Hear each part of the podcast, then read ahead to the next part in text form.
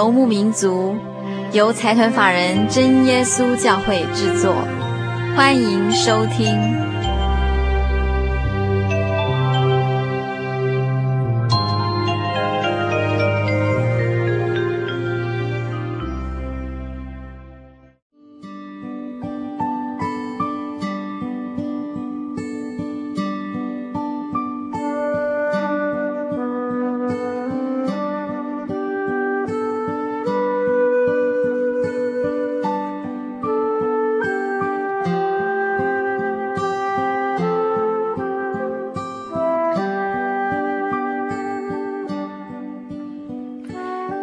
亲爱的心灵游牧民族，在空中朋友，大家好，我是佩芝，很高兴一个星期的时间又到了。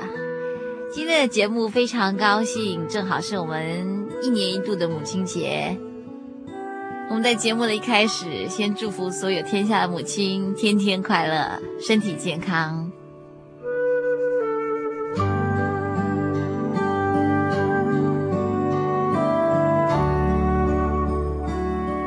不知道听众朋友还记不记得，在前两年的节目里，我们曾经为听众朋友播出的是，呃，年轻妈妈的心声，然后年长的妈妈的心声，还有年轻孩子的心声，以及长大成熟的孩子的心声。那不晓得收音机旁边听众朋友知不知道母亲节的由来？我们心灵游牧民族的制作小组特别上网查了一下母亲节的由来。我们在这里先跟大家一起来谈谈这个母亲节的由来，呃，究竟每一国有什么样不同的说法？首先有一个关于英国母亲节的传说，这个传说是这样的：当时有许多穷人叫孩子到有钱的人家去帮佣，住在主人的家里，然后呢，一直到 Mothering Sunday，Mothering Sunday 这一天，主人们就会放这些小孩子的假。让他们回家跟妈妈团聚，而那一天呢，这些年轻的小孩就会带着一些特别的蛋糕，跟一些小礼物送给妈妈。这是关于英国母亲节的传说。另外还有一个关于德国母亲节的由来，据说啊，是希特勒纪念他自己的亲生母亲，订立一天为母亲节，并且啊，用这个母亲所象征的伟大意义，鼓励年轻的女子生产报国。当然，还有一个最有名的就是美国母亲节的典故。在美国啊，最早关于母亲节的记载是一八七二年由茱莉亚所提出的。她建议啊，将这一天献给和平。后来一直到一九零七年，费城有一位安娜，为了发起订立全国性的母亲节活动，在她母亲的忌日，也就是五月的第二个星期天，举办母亲节庆祝活动。后来这一天啊，也成为安慰欧战中失去儿子或先生的女性。在当天，人们佩戴康乃馨向母亲致敬。如果母亲尚健在的，佩戴红色康乃馨；若母亲已过世，则佩戴白色，以表示内心的怀念。不过啊，有一件事情令人惊讶的就是，安娜在死前非常痛苦地表示，她后悔发起定地母亲节。听众朋友知道为什么吗？因为后来她发现这个母亲节哦，就跟其他的节庆一样，好比说圣诞节、情人节这些节日啊，最后就沦为商业下的牺牲品，变成商人炒作赚取暴利的一个最好的节日。所以这位安娜在死前非常痛苦地表示，她真是后悔定了这个母亲节。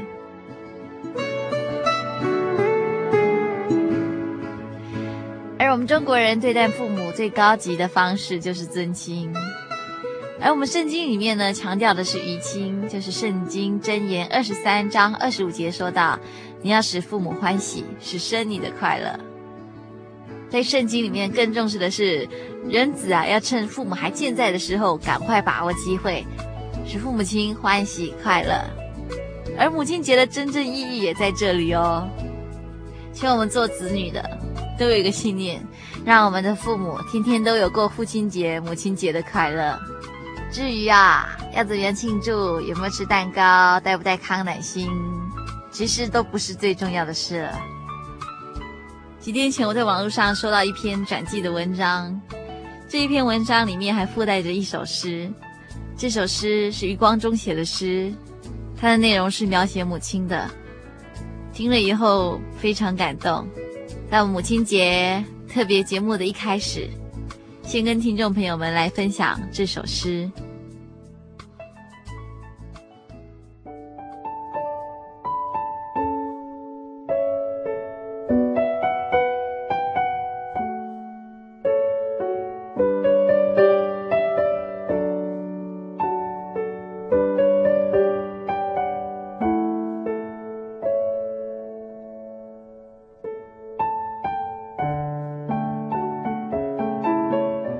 中的诗，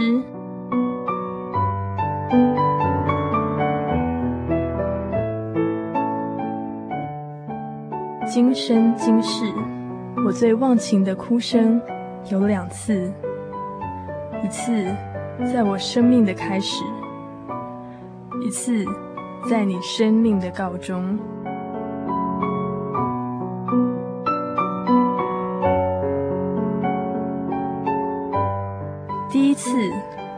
不会记得，是听你说的。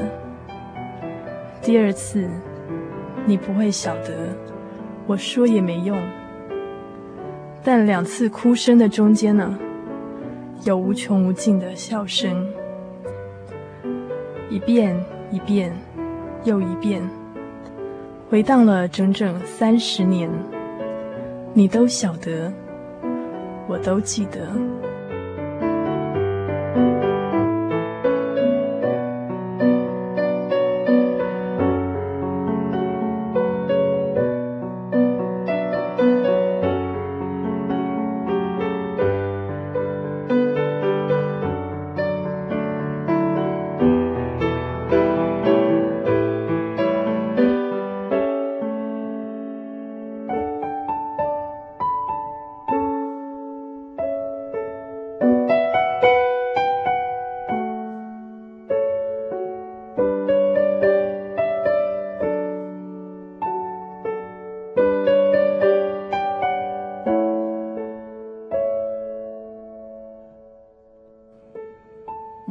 就是这么伟大，这也就是古今中外为什么歌颂母爱的文学作品会这么多的原因了。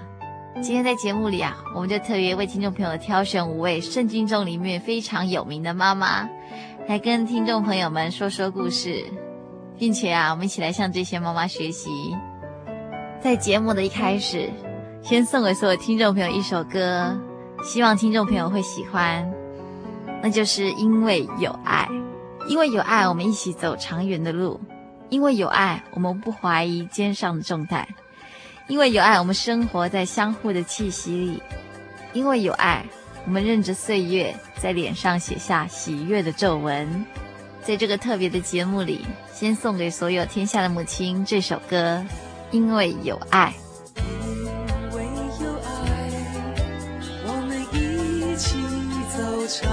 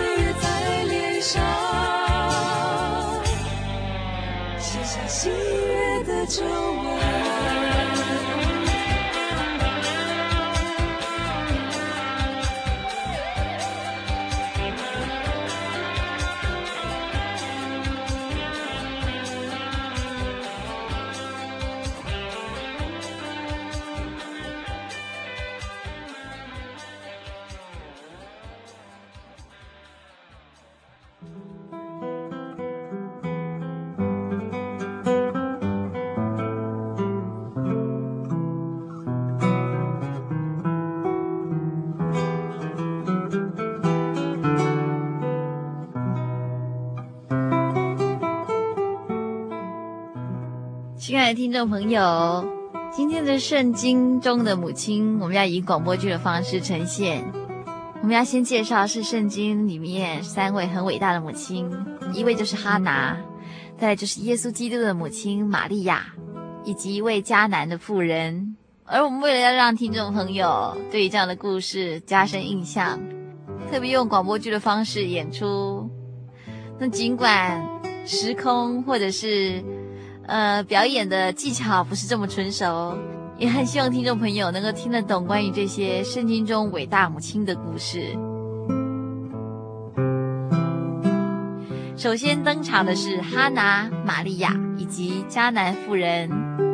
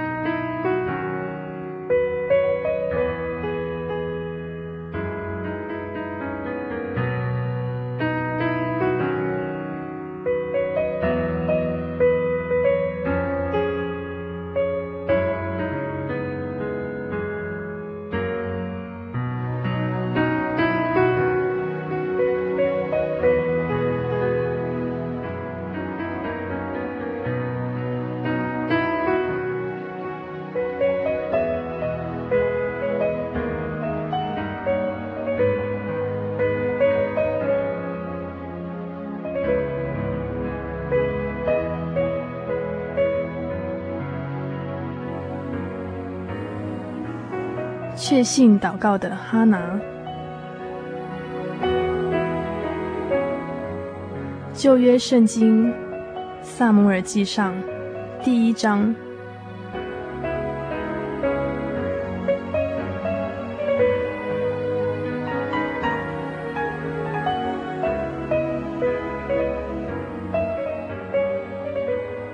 以法莲山地的拉玛索菲有一个以法莲人。名叫以利加拿，他有两个妻子，一个名叫哈拿，另外一个名叫皮尼拿。皮尼拿有儿女，哈拿没有儿女。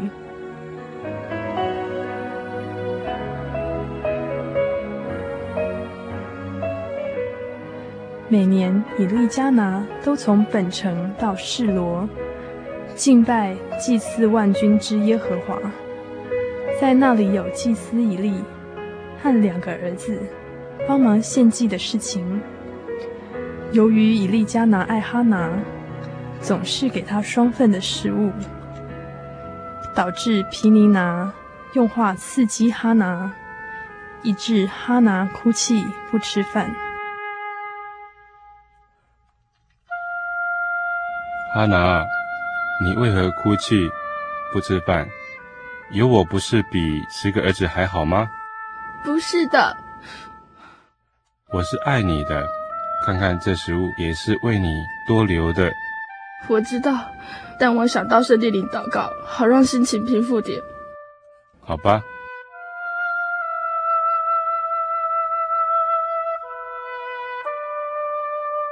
祭司以立在耶和华的殿门旁边，坐在自己的位子上，心里愁苦的哈拿来到圣殿里，跪在耶和华的面前，就痛痛哭泣起来。万军之耶和华，你若垂顾婢女的苦情，就念不忘婢女，赐我一个儿子，我必使他终身归于你。这妇人从刚刚就不出声音，我定睛看了好一会儿，她能就是这样，我这就去看看。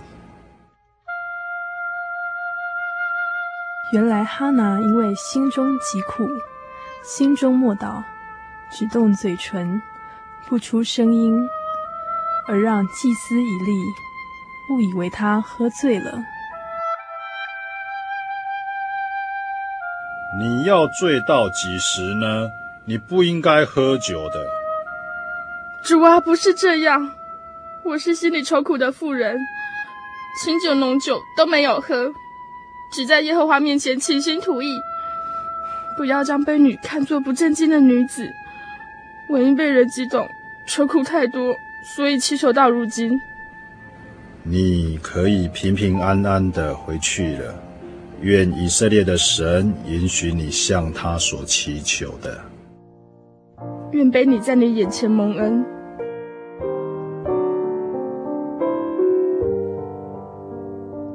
得到祭司以利的祝福后，哈拿不再面有愁容。次日清早，以利加拿就带着一家人回到拉玛。之后，以利加拿与哈拿亲近同寝，耶和华就顾念哈拿的祈求以及所许的愿，就许给他一个儿子，圆了哈拿心中的愿望。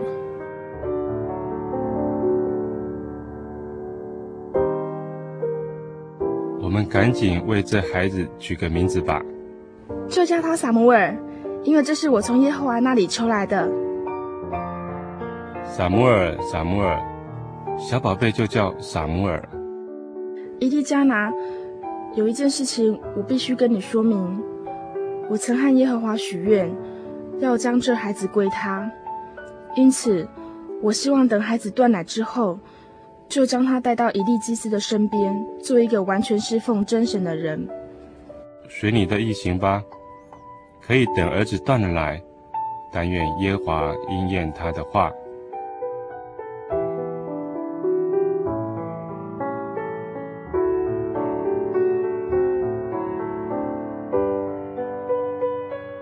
和华垂听人的祷告，赐给哈拿一个儿子。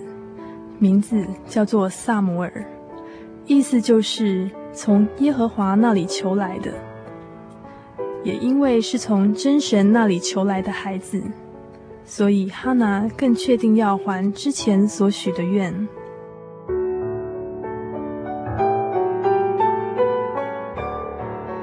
经过一些时日，撒母耳断奶了。以利加拿便领着妻儿来到示罗，他们带了三只公牛，一伊法细面，一皮袋的酒，宰了公牛。哈拿正式将撒母耳带到祭司以利的面前，让他终身在耶和华的殿里侍奉。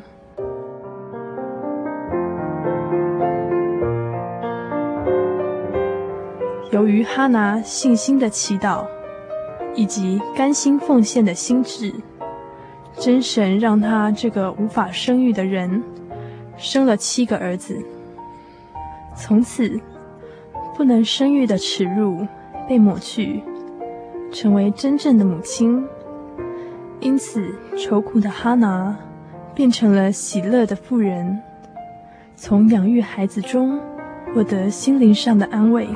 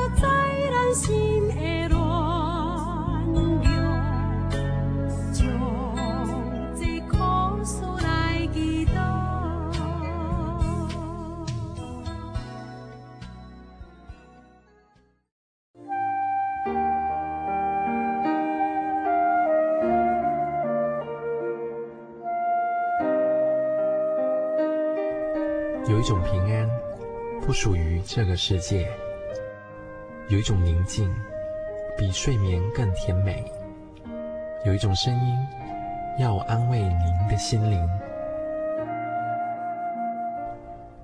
如果你真的想探索、追寻一个不会改变的坐标，一种值得用生命去坚持的信仰，请与我们联络。真耶稣教会，台中邮政六十六支二十一号信箱，传真号码零四二四三六九六八。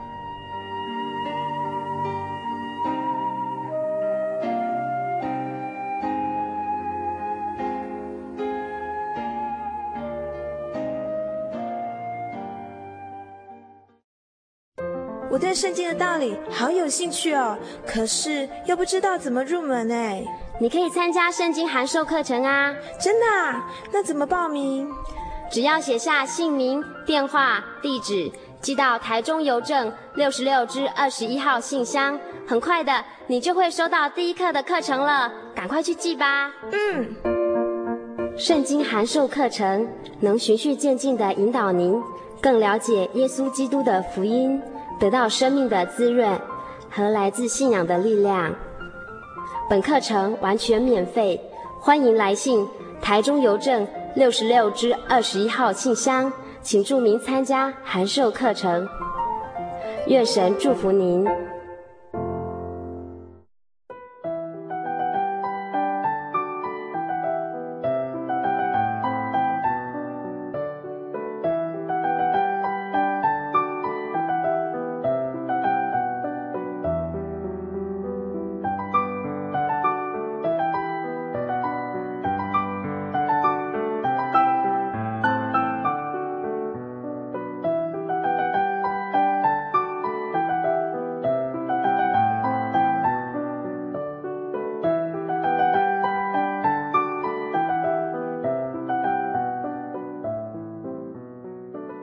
最荣耀的妇女，玛利亚。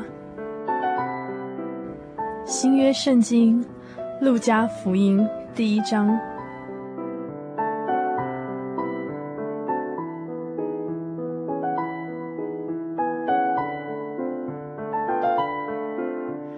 天使加百列奉神的差遣，往加利利的一座城去，这城名叫拿撒勒。到一个童女那里，她已经许配给大卫家的一个人，名叫约瑟。童女的名字叫做玛利亚。天使就进去，蒙大恩的女子，我问你安，主和你同在了。哈，这是神的使者。玛利亚，不要怕，你在神面前已经蒙恩了。你要怀孕生子，可以给他取名叫耶稣。他要伟大，称为至高者的儿子。主神要把他大卫的位给他，他要做雅各家的王，直到永远。他的国也没有穷尽。我，没有出嫁，怎么会有这种事呢？圣灵要降在你身上，至高者的能力要应聘你。因此，所要生的圣者被称为神的儿子。况且，你的亲戚伊丽莎白在年老的时候也怀了男胎，就是那素来为不生育的，现在有孕六个月了。因为出于神的话，没有一句不带能力的。我是主的使女，情愿照你的话成就在我身上。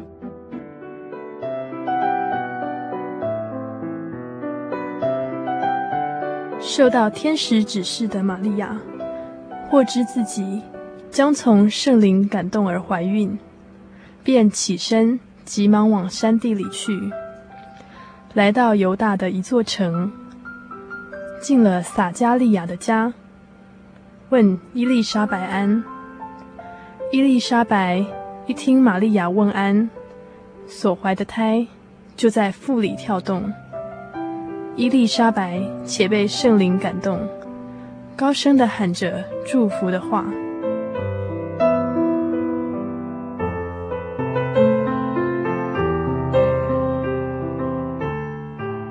你在妇女中是有福的，你所怀的胎也是有福的。你问安的声音一入我耳，我腹里的胎就欢喜跳动。这相信的女子是有福的，因为主对她所说的话都要应验。是啊，我的心尊属为大，我灵以神我的救主为乐，因为他顾念他使女的卑微。从此后，万代要称我有福。那有全能的为我成就了大事，他的名为圣，他怜悯敬畏他的人，直到世世代代。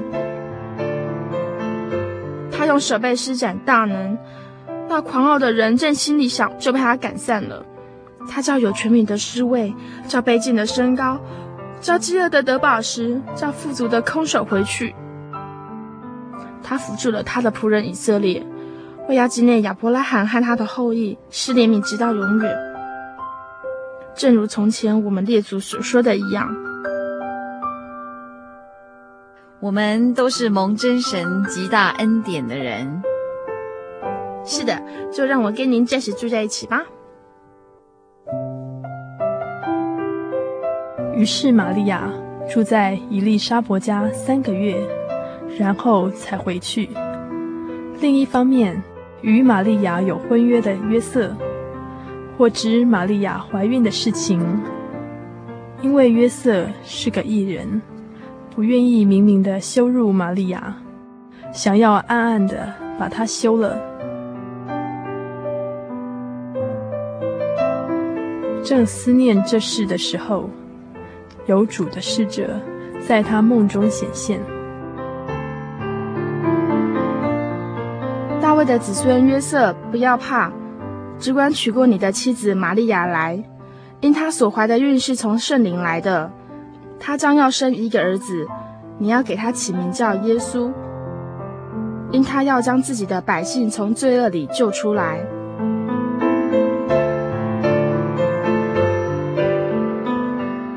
约瑟醒了，就遵照天使的话，将玛利亚娶过来。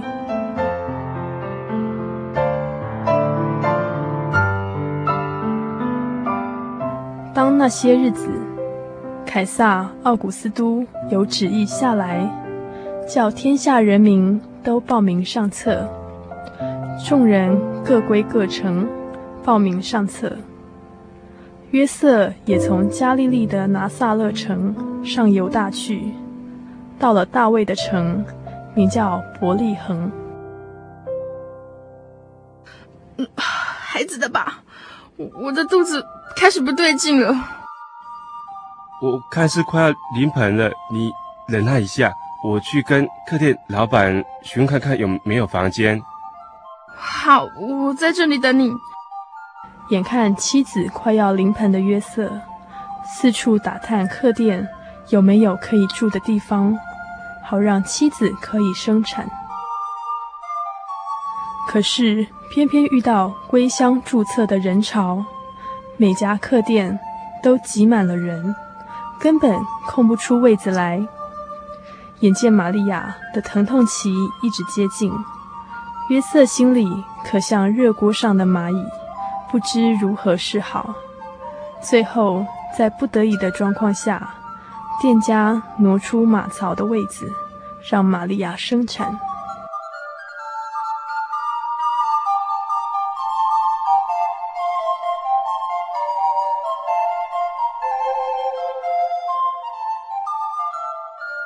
辛苦了孩子的母亲。你看这孩子就是耶稣。是啊他是神的儿子，也是我们的儿子。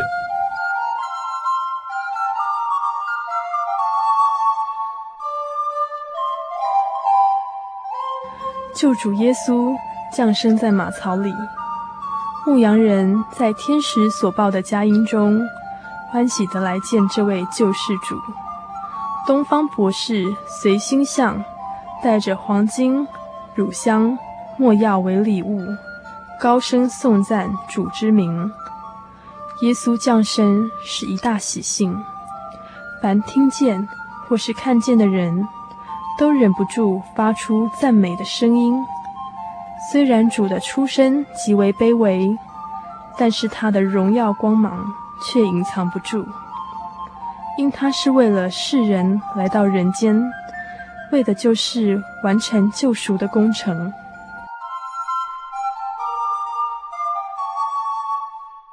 耶稣的母亲玛利亚从圣灵感动怀孕，她便明白事情已经来临，不可避免，因此她默默地把这一切事存在心里，反复思想。直到耶稣被钉死在十字架上，完成该做的事情。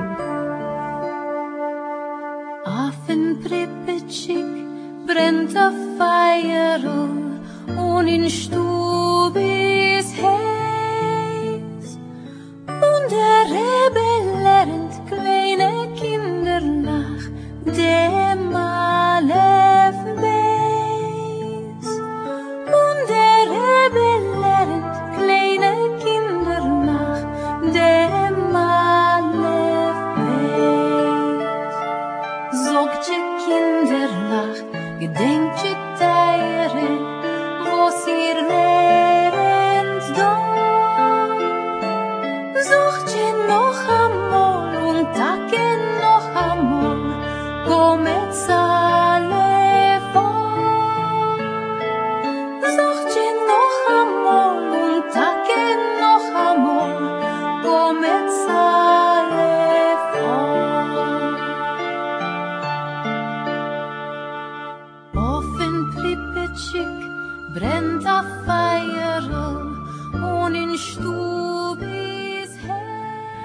迦南妇人的信心，新约圣经马太福音十五章二十一到二十八节。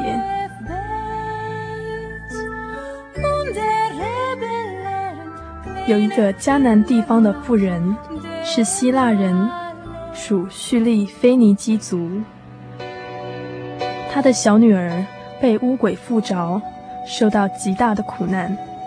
这妇人听见耶稣之前所行的神迹，就赶紧循着踪迹，俯伏在主耶稣的脚前，想要求主医治他的女儿。主啊，大卫的子孙，可怜我吧！我女儿被鬼附的甚苦。我奉差遣，不过是到以色列家迷失的羊那里去。我主啊，请帮助我！不好拿儿女的饼丢给狗吃。主啊，不错，但是狗也吃到主人桌子上掉下来的碎渣。你的信是大的，照你所要的，给你成全了吧。感谢我主。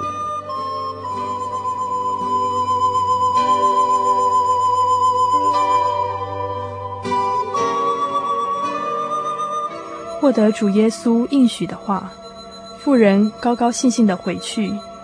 从那时候，她女儿的病就好了。之后，耶稣离开那地方，来到靠近加利利的海边，就上山坐下。有许多人到他那里，带着瘸子、瞎子、哑巴、有残疾的和好些别的病人。都放在他脚前，他就治好了他们，甚至众人都稀奇，因为看见哑巴说话，残疾的痊愈，瘸子行走。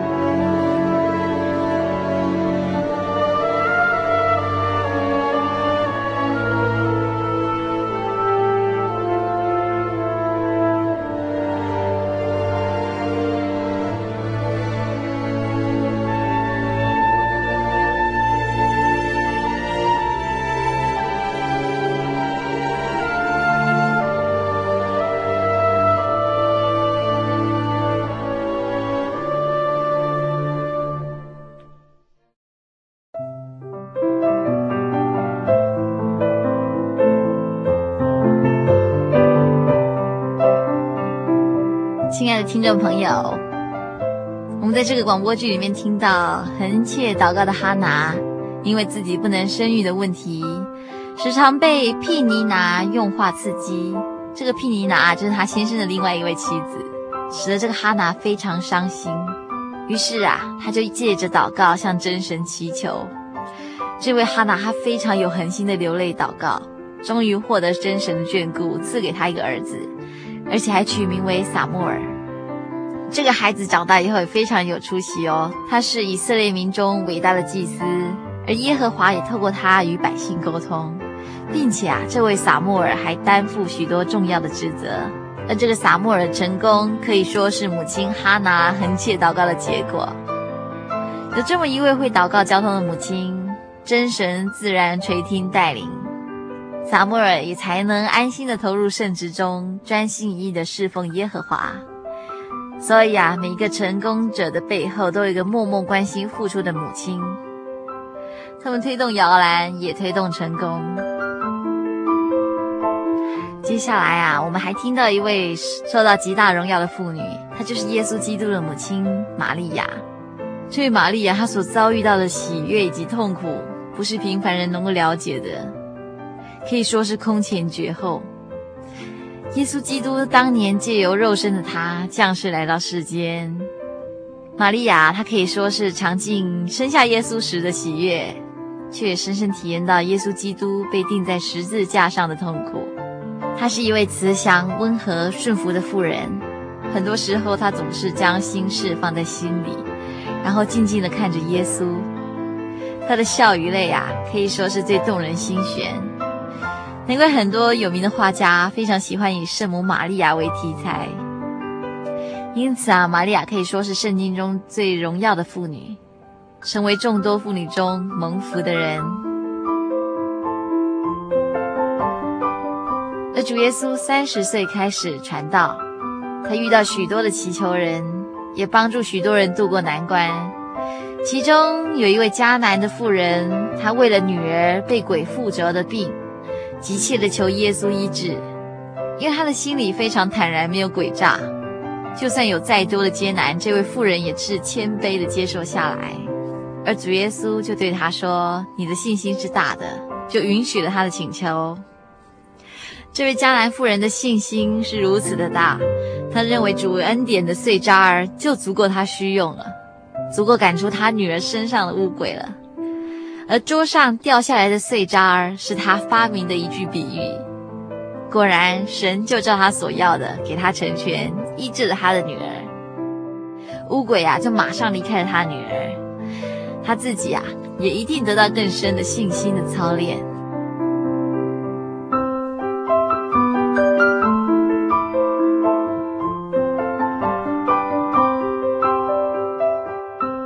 们首先登场的这三位母亲哈拿、玛利亚以及迦南妇人，都是最美丽、最温和、对神最有信心的女人，用他们的双手恒心祷告。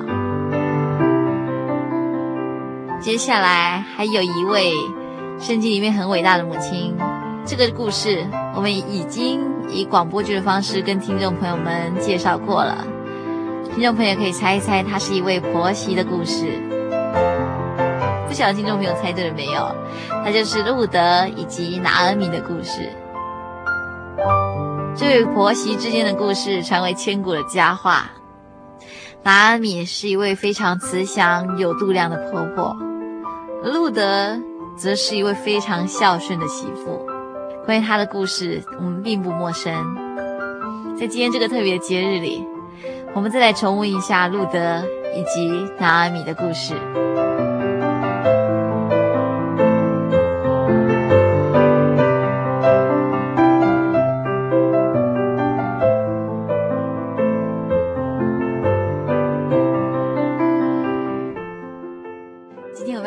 好多个主角啊！首先，我们要先介绍一对婆媳的故事。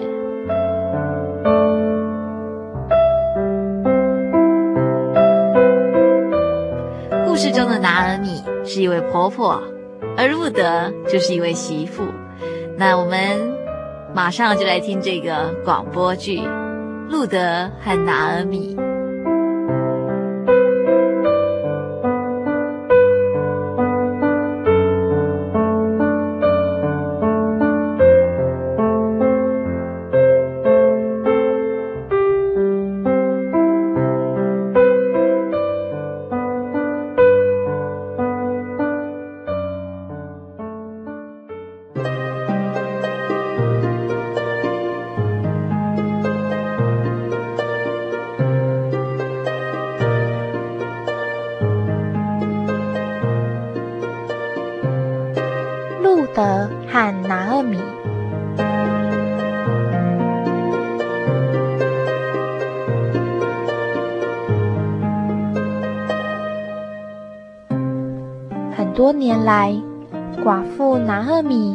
已经把摩押当做自己的老家了。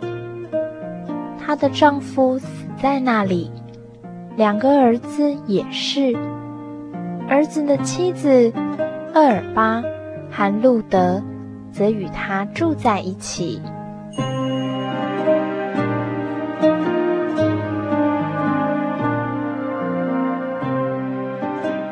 后来，拿俄米想要自己回去到家乡伯利恒，他的媳妇说。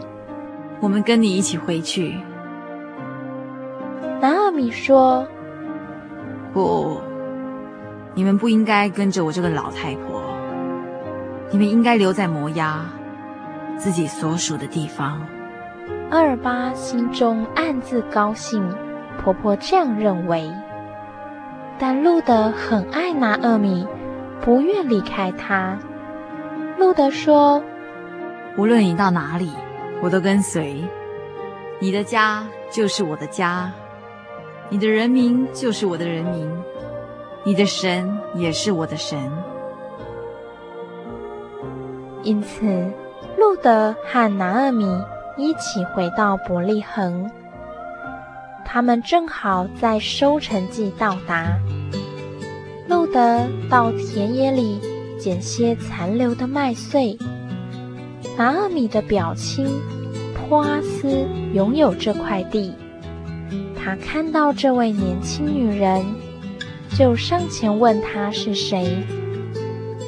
当他听到她对拿俄米的孝心，心里很感动，就对她说：“来吧，跟我们一起吃饭、生活，跟我们的人民在一起，你会很安全。”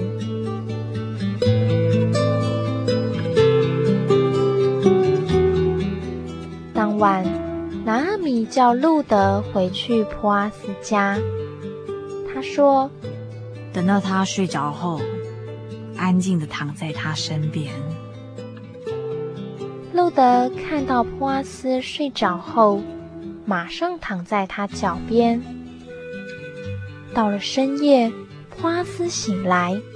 在黑暗中看到女人的身影，就问：“你是谁？”“我是路德，我来这里要求你的保护。”“在亲族里还有一个比我更亲近你们的，但是如果他不愿意照顾你和拿尔米，那我就应该照顾你们。”到了后来，路德和普阿斯结婚了，路德生了一个儿子。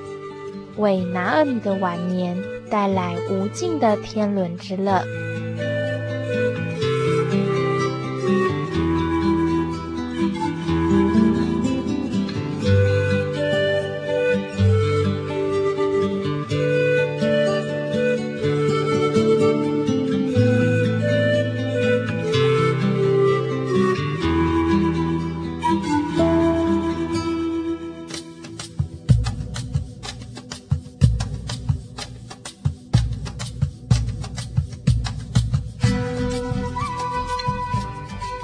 故事里面说到，有一个伯利恒的家庭，以利米勒以及妻子拿俄米，带着两个孩子，一家人因为遭遇饥荒，投奔到摩押这个地方居住。十年以后，这个父亲和两个孩子都死了。路德是媳妇之一，他有一个很崇高的观念哦，他觉得他一定要追随他的婆婆拿俄米一起回到伯利恒。她非常诚恳地对婆婆说：“不要催我回去，不跟随你。你往哪里去，我也往哪里去；你在哪里住宿，我也在哪里住宿。你的国就是我的国，你的神就是我的神。你在哪里死，我也在哪里死。除非死能使你我相离，不然愿耶和华重重地降罚于我。”在圣经里面出现的女子。有一些人的本领也许比路德高，但是没有人像路德有这么崇高的德行。那我们在广播剧里面也有听到哦，路德他到田里去拾麦穗，在当地的风俗，收割以后打捆剩下来的麦穗要留在田里，让贫苦的人去捡。于是路德就在烈日下去捡这些剩下来在田里面的麦穗，想要带回去奉养婆婆。当他走到波阿斯的田里，这个波阿斯啊，他是当地的首富，而且。跟路德的公公有亲属关系，在当时犹太人他们通行的风俗就是，呃，每逢庄稼收割的时候，收庄稼的主人他们自己哦都睡在那个禾场上，免得别人来偷他们粮食。这个婆婆拿俄米知道这个规矩，他就叫这个媳妇偷偷的跑去睡在波阿斯的脚边。当这个波阿斯半夜翻身的时候啊。他就知道路德睡在脚下，但是他也没有跟路德说任何一句不规矩的话啊。他只说：“你还有一个亲人比我更亲，等明天我去问他肯赎不肯赎。如果他不熟，我就替你们赎。”这个波阿斯啊，他依照摩西的亲属法，把原属表亲以利米勒的地买赎回来，然后呢，再要求这位路德嫁给他做妻子。这是因为原来的一位更近的亲属自动弃权，所以波阿斯才能有这个机会。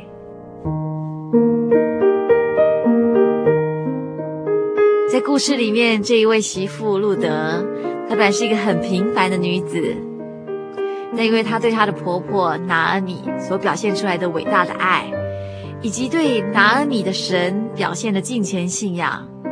而最后被列名为弥赛亚谱系之内。这个《路德记》在圣经里面虽然只有短短的四页，但是它却成为千古的绝唱，因为一位小女子崇高的品德，而令所有人为之动容。这就是路德的故事。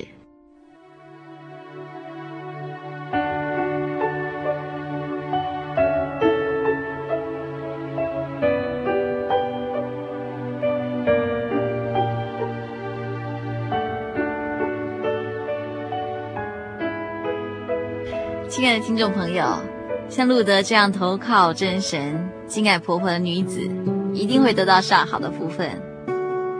而神本来就顾念孤儿寡妇，何况是笃信真神的寡妇呢？而且啊，不单如此，路德孝顺婆婆，可以说是非常周到。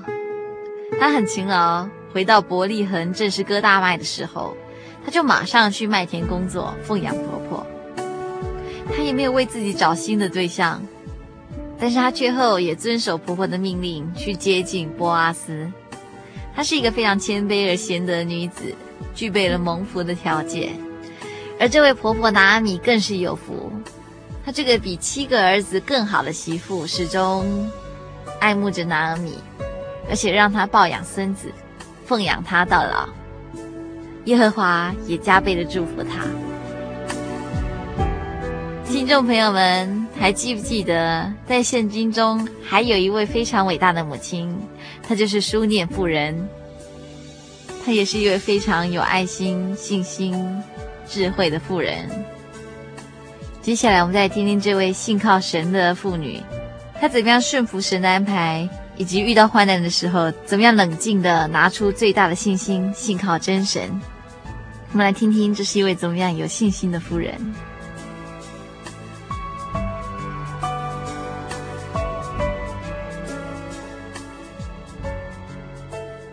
在圣经上有另外一个女主角，叫苏念妇人。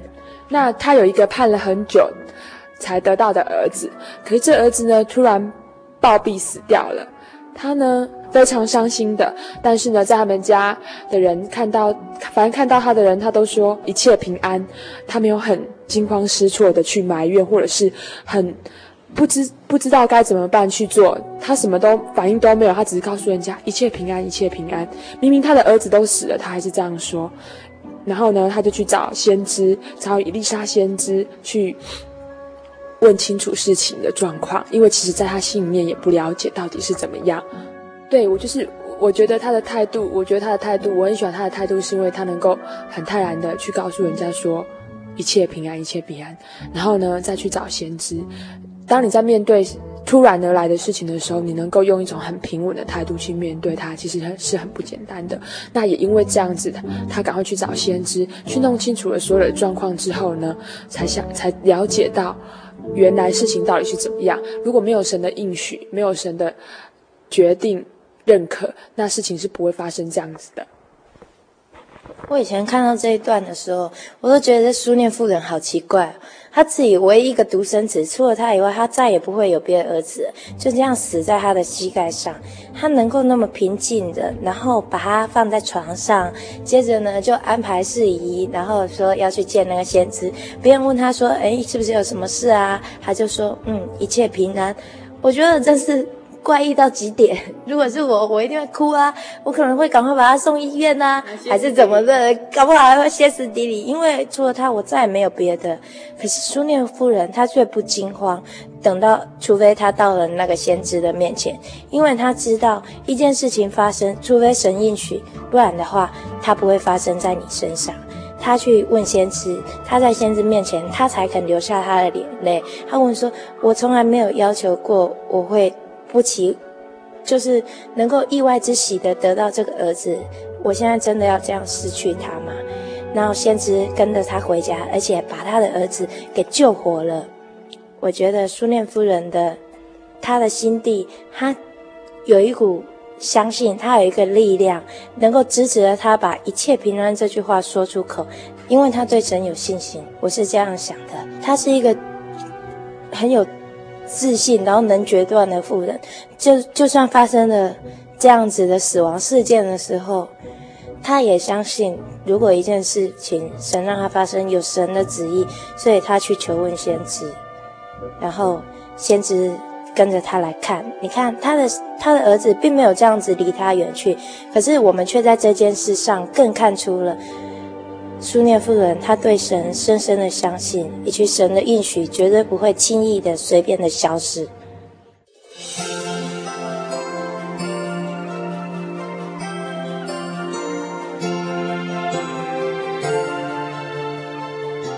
亲爱的听众朋友，今天我们听了五个圣经中的伟大的母亲的故事，也希望我们为人子女的，让我们的父母天天都像在过父亲节、母亲节。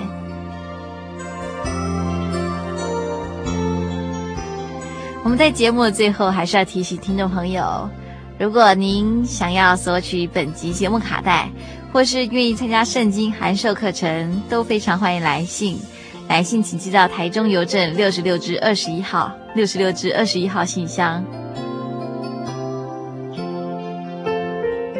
或是传真到零四二二四三六九六八零四二二四三六九六八，心灵的游牧民族节目收就可以了。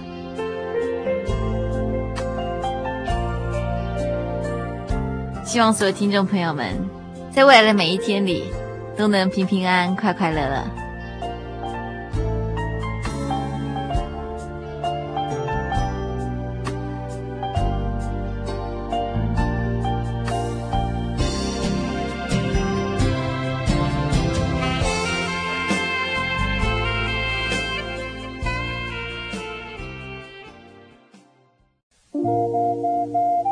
您在街上曾经看过这样的招牌“真耶稣教会”吗？